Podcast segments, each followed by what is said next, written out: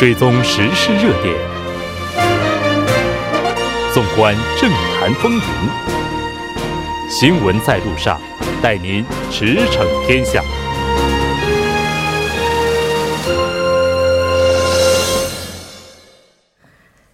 了解最新热点焦点，锁定调频一零点三新闻在路上。接下来的半个小时将为您带来此时此刻主要新闻聚焦分析以及百家谈。广告过后马上回来。您的参与，我们的动力。参与我们的节目，您可以通过手机短信的方式发送短信至井号幺零幺三，每条短信收取五十韩元的通信费用。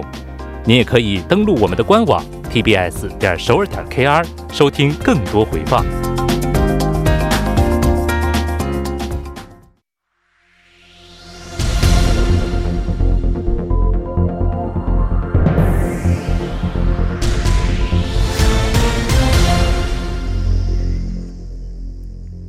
此时此刻，主要新闻。接下来把时间交给新闻播报员柳娜恩，我们稍后再见。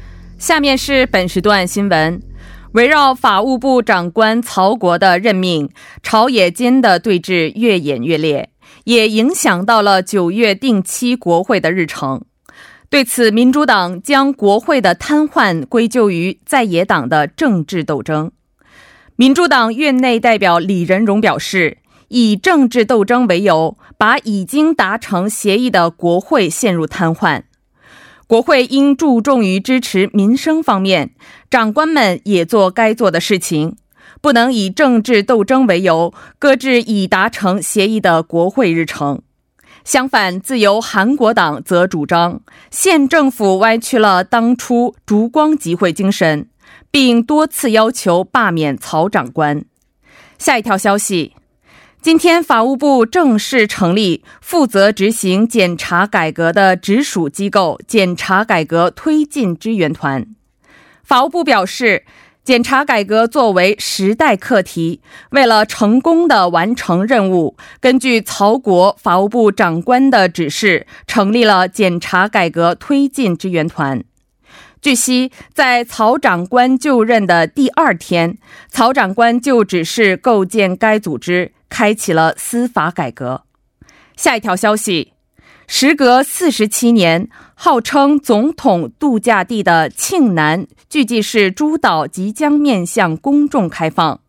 韩国行政安全部、国防部、海军、庆尚南道、巨济市等政府九月十六号联合宣布，将在九月十七号到明年九月十六号之间，对诸岛进行为期一年的试点开放。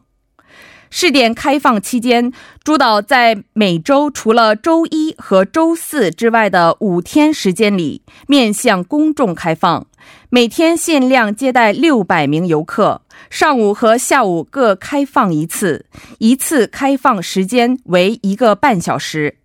开放的地点包括散步路。海边沙滩、连理枝庭院等公共空间，总统别墅和军事设施不允许公众进入。下一条消息：从十一月开始，在接受确认肝脏、胆胰管、心脏等腹部、胸部是否患有癌症的 MRI 检查时，检查费用将降至目前的三分之一水平。今天，保健福利部表示。作为加强健康保险保障性对策的后续措施，将行政预告关于疗养津贴适用标准和方法的细节告示修正案。福利部计划在十月七号之前听取各方意见，并通过健康保险政策审议委员会的决议，从十一月一号开始正式实行。以上就是本时段新闻。接下来马上为您带来我们今天这一时段的聚焦分析。朝野围绕法务部长官曹国任命的激烈对峙仍在继续，我们看到也导致了定期国会日程受阻。那接下来马上请出时事评论家徐明季老师和大家进行详细的解析。徐老师你好，好，主持人好，听众朋友晚上好。啊，我们看到说，本来在今天的时候应该要开始进行交涉团体代表的演说，对。啊、推了，今天是没有进行。至于什么时候开始会进行，现在也没有定论。嗯，是的，因为本来是今天开始，这教授团体的这个代表演说呢，就是这个从这个今天是这个执政党最从最大的党开始，而且教授团体现在韩国只有三个嘛，嗯就一个是共同民主党，然后呢就是第一在野党的这个韩国党，自由韩国党，还有一个就是正未来党，这三个。但是呢，呃，因为这个曹国这个法务部长官，因为他要参加这个就是演说嘛，要听嘛，要要坐在那，因为他国务委员嘛。但是呢，这个呃其他这两党啊、韩国党和正未来党呢是不承认他是长官。嗯啊，说他呢都是什么一生都有什么一些疑惑啊什么，所以说，那么这样的话，他参加我们就不要演说了。嗯，所以呢，这个呢就泡汤了。现在对目前情况是这样。对，而且昨天的话，看到自由韩国党代表黄教安也是剃发削发明志哈。对对对，现到今天呢，一共有五位嗯啊，这个前面嗯第一位跟第二位都是女性嘛，对吗？啊，一位是这个叫这个李彦洲的，另外一位呢也是韩国的，是韩国党的这个朴仁淑，然后呢就是昨天就是党代表黄教安。那么之后呢，这又有就是韩国党议员什么张孝祥啊，还有今天还有个特别的，就是前这个经济道知事嗯啊金文珠啊，他也这个削发啊，明志也消发了。所以说，现在呢，就是好像说是这个可以说是消发的接力啊，不不知道在下一次谁会这个再消发。啊，嗯现在呢，大家都在关注是不是有排名啊，还是抽签呢、还是现在各种嗯呃话很多。现在但是在野党代表就党代表削发的情况，在之前也很少见吧？啊，一般党代表呢，好像很少啊，在我记忆里好像是没有没有吧？啊哈，对，嗯所以说这比较特别一点。啊、嗯，但是呢，我们再看一看的话，因为现在这个情况，如果你不趁不趁这个，就是趁着这个机会，嗯哇，不把这个事情给闹起来的话呢，说不定变得不了了之了嗯啊。那么这个呢，对韩国党也是呃会受到一些打击嘛。所以说呢，啊、趁着这个机会呢，我想是以后啊或者明天后天会继续有人在消发的。嗯，是的。你看这一轮的话，就是因为对曹国长官的反对，现在定期国会这个真的是变得遥遥无期哈。嗯甚至我看到这个罗清苑院内代表呢，也是表示这个可能会没有定期国会。当然，他也提到了这样的一个可能。但是呢，我看这个对政府质询这边呢，好像是有意。嗯啊，那问题是因为这个定期国会开始的话，肯定就从这个教授团体的代表这演说开始嘛。所以说，这个但目前呢，因为就是为了这个，就是曹国被任命为这个法务部长这个事件，就是为了把他拉下马嗯对对对对，嗯，那最后韩国党是拒绝和曹长官见面，而且呢，计划在光化门举行示威来敦促他辞职。啊，对，今天不只是那个教授台啊团体代表的演说没了，而且呢，他今天到国会去这拜会这个各党，那么当然这个执政党啊，共同民主党呢是借了，党代表也借了，对吗？然后呢，呃，之后呢，他又借了这个正义党代表沈相厅，还有呢就是共那个所谓的这个呃呃政治连带。啊，代岸政治连带的代表啊、呃柳成业这样见了面。那么当然，这个民主党这边呢，还是希望他啊好好干啊，好好干，好好推进改革。但是这个沈香厅啊，这位这个正义党代表呢，像说是，如果你这个以后如果真的查出什么问题的话，可能不会支持你。那么最后一位就是。代岸政治连带的这个柳成业代表呢，说的更露骨一些，所以希望他看看情况，你下来吧，好像有这这么说。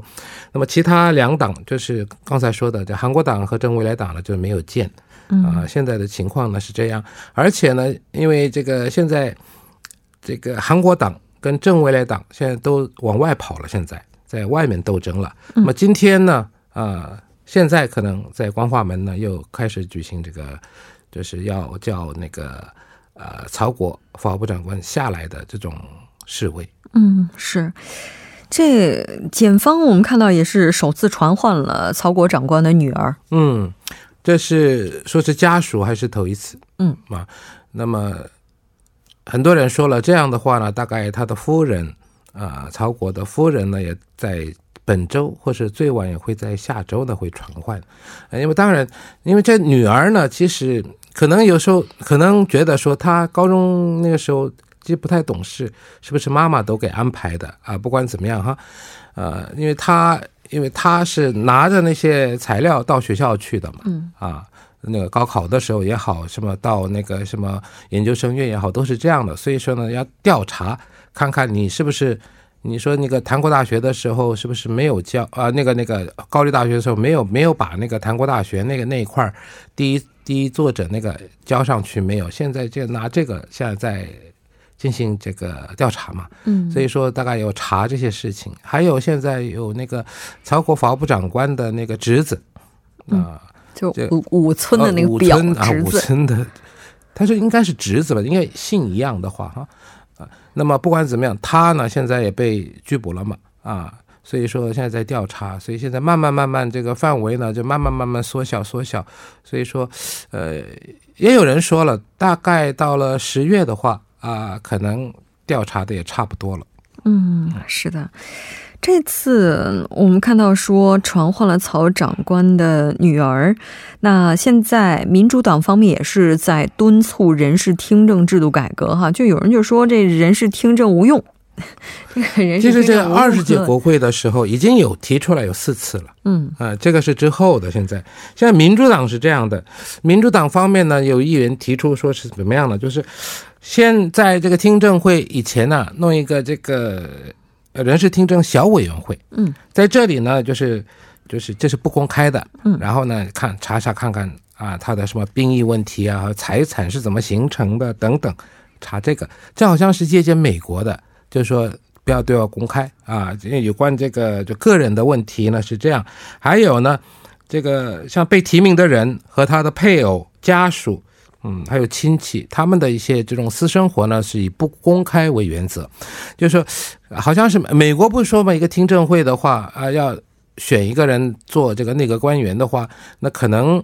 嗯，那个需要一年的时间也不一定，所以这边呢好像有点借鉴，所以啊，有些呢，呃，有有可能会被人身攻击的这种情况呢，最好是不要公开，尤其是对他们的家属这边啊。然后呢，在其他的呢，有关政策方面、能力方面，这个呢，我们通过听证会这样来。那么韩国党方面呢，现在也有提出来新的案子了，就是说，因为说是他们韩国党主张什么？曹国呢，在听证会上呢，都说了一些就是什么假话啊，不诚实。所以说，如果你伪证的话，那么可以判这个一年以上到十年以下的这个有期徒刑。因为在韩国是这样，听证会呢，证人去宣誓，他如果说是伪证了，那么他呢就可以被判刑。嗯，但是本人没有，没有这个。所以说现在就是本人，就是被提名的人。他的人事听证会，如果他说谎了，那么他要负法律责任。现在是这样，所以韩国党呢现在提议说，这样的话呢，就是一年以上十年以下的这个有期徒刑。还有呢，就是说，这个这一次大概可能曹国这法务部长官的听证会呢，因为时间太仓促了，那准备的材料呢也不够，所以说呢，韩国党这边说了，说如果下一次在听证会的话呢，你这些材料。就是被提名人他们要交出来的材料呢，要在七十二小时三天以前呢要先提出来，那我们才可以好好的看看里面的情况，然后呢再啊对他发问也好怎么样也好。现在情况呢是朝野呢都觉得有必要修改这个呃人事嗯听证这都想改块嗯都想改，但是呢现在是这这两边的立场也不一样。我想呢这个呢双方谈一谈，因为。政权肯定会换来换去的嘛，那么下一次可能你当执政党，对吗？嗯，所以那个时候呢，还是你也要为自己考虑。所以有个规定啊，这个也是大概在国会里面，如果谈成了的话，那么这个也可以出来一个最终的一个案。嗯，是的。那接下来这个方向有可能会往哪边走呢？现在是这样，我刚才也说了，因为这个事情呢，现在呢已经闹得没完没了了。所以说一定要有一个尾，对吗？那这个尾是什么呢？目目前看起来呢，就是这个检方的这个调查结果，目前是这样。但问题是这样，检方调查的结果出来了，如果这个执政党觉得不满意的话，执政党可能又有话说。那个在野党，尤其是韩国党不满意的话呢，他又会要求什么国政什么调查，又会有这种问题出现。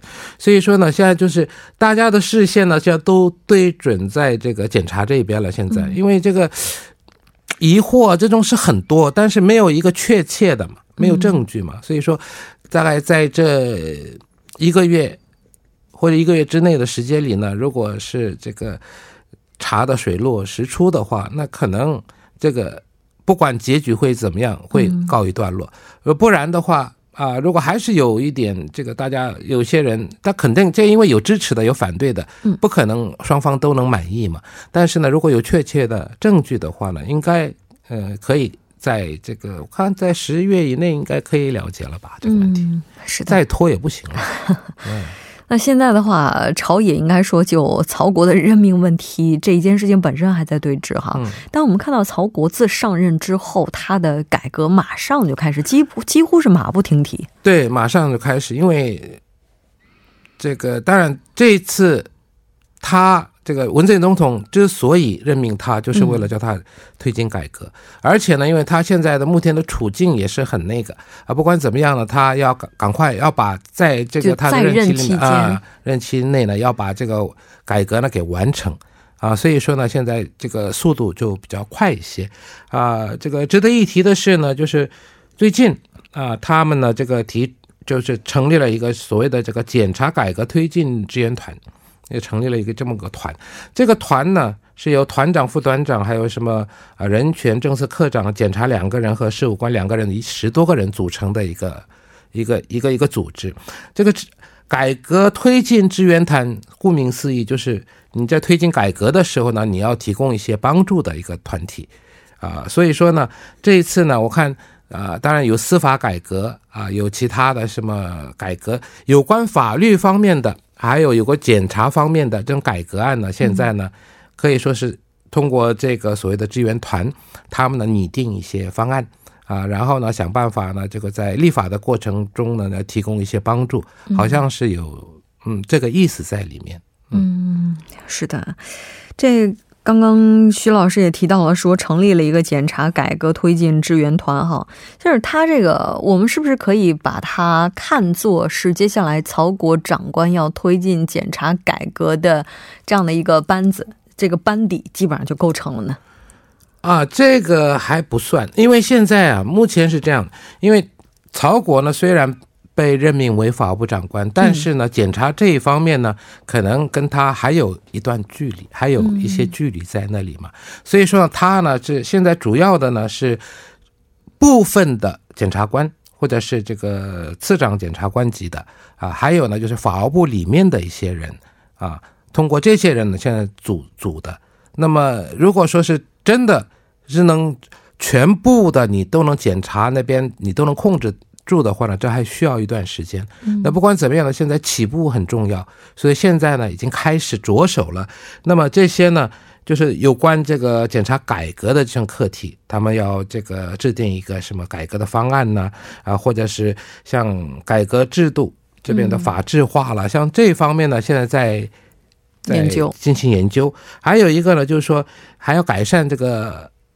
检查的一个制度和检查组织的文化，就是说什么叫检查组织的文化呢？因为检查这边呢，他们有他们的一套，嗯啊，这个呢好像是，呃，觉得说这个好像有什么滥用职权呢，什么等等这一方面的事情在里面，所以这个呢要铲除掉。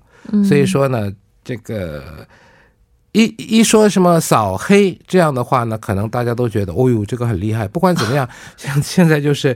要成立一个这个法务检查改革委员会的意思呢，就是也是一样，就是要对这个检查进行改革，对司法也进行改革。就是主要它是成立了一个类似于改革的司令部吧？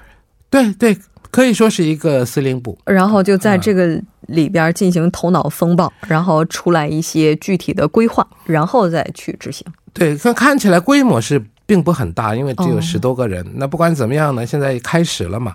所以说这个呢，可能这个再过一段时间的话，可能再多呃一些人马也不一定。那目前呢，开始是从这个十几个人开始的。那他推动的课题应该就是制定一些大的方针了吧？啊，对对对，就尤其是这样设立什么公搜处，这个因为还没有设立嘛，所以说有关这一方面啊，提供这个立法的支援，还有这个检警搜查权问题啊，这个呢也要立案啊，还有呢这个其他。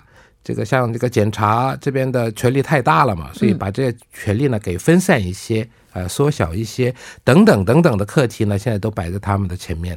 那么，我想这个时间呢也不会拖得很长，嗯啊，也也想大概能这个能在短时间内能够完成改革。但是这个改革呢也不是这么短时间内可以完成的嘛，所以说现在呢先开始，然后慢慢慢慢的推进。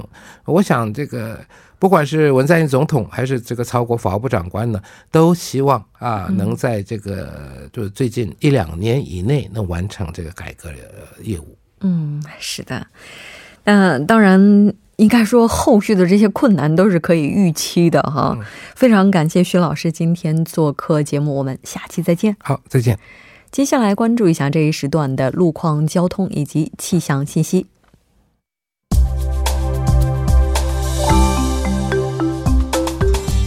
大家晚上好，这里依然是由连夜为大家带来最新的路况与天气信息。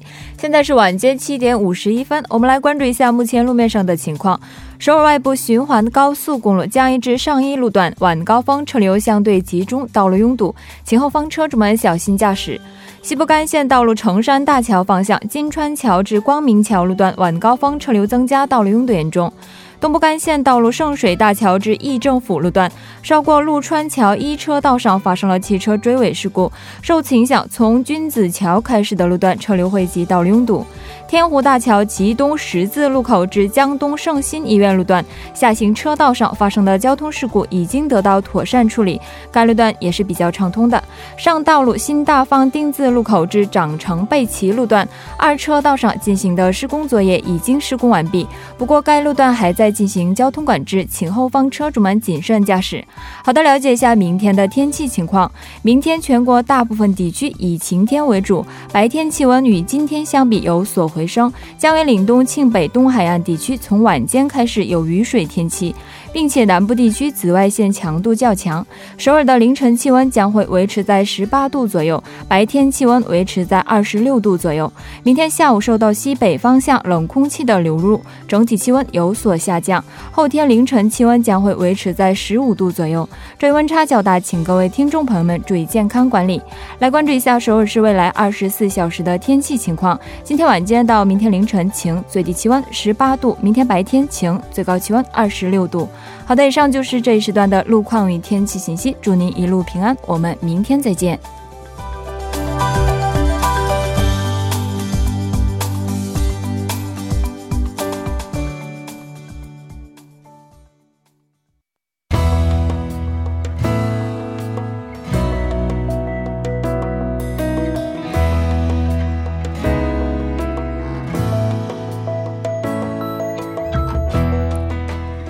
想工作就得先购买工作制服。那近日，某服饰 SPA 品牌在招聘店铺导购时的这要求，引发了人们的热议。那举报者通过个人 SS 透露，制服需要自费，并且呢要在休息的时间购买。除此之外，购买呢是需要两到三件，如果不购买，则会被视为违规。虽然制服为本店产品，并且呢为店员提供减价百分之三十的折扣，但这一负担对于打工者来说呢也是不小的。对此大家怎么看？我们来听一听。您好，我是毛颖，从事汉语教学工作十余年。今天看到一则有关某自有品牌强迫打工人员购买工作服的消息，我想来谈谈我的看法。首先，这种行为在中国是违法的。根据法律规定呢，如果是劳动保护需要的工作服，公司应当直接为劳动者免费配发，不得收取费用。如果不是劳动保护用品，劳动者有权按个人需要进行穿着，公司无权干涉。可是现在在市面上看到的大多数品牌，为了进行宣传，都会让店员穿自己品牌的服装。对消费者来说，这种行为某种程度上可以对该种服装进行直观评价，起到一定的参考作用。可是对打工店员来说，我觉得这种行为呢，无疑会对他们造成额外的经济负担。如果可能的话，店家是否可以考虑为打工店员单独准备好公用的工作服，定期进行清理？如果有特殊需要的店员呢，嗯，是否可以考虑一下自己进行自愿的购买这样的方案呢？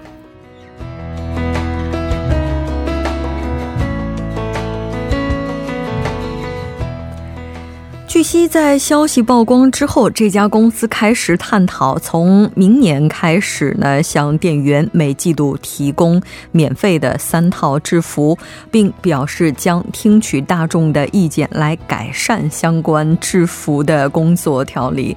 那当然，我们也期待未来打工者他们能有一个更加呃宽松或者说更加自由的空间，那给他们。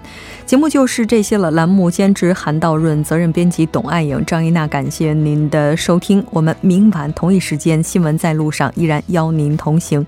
我是木真。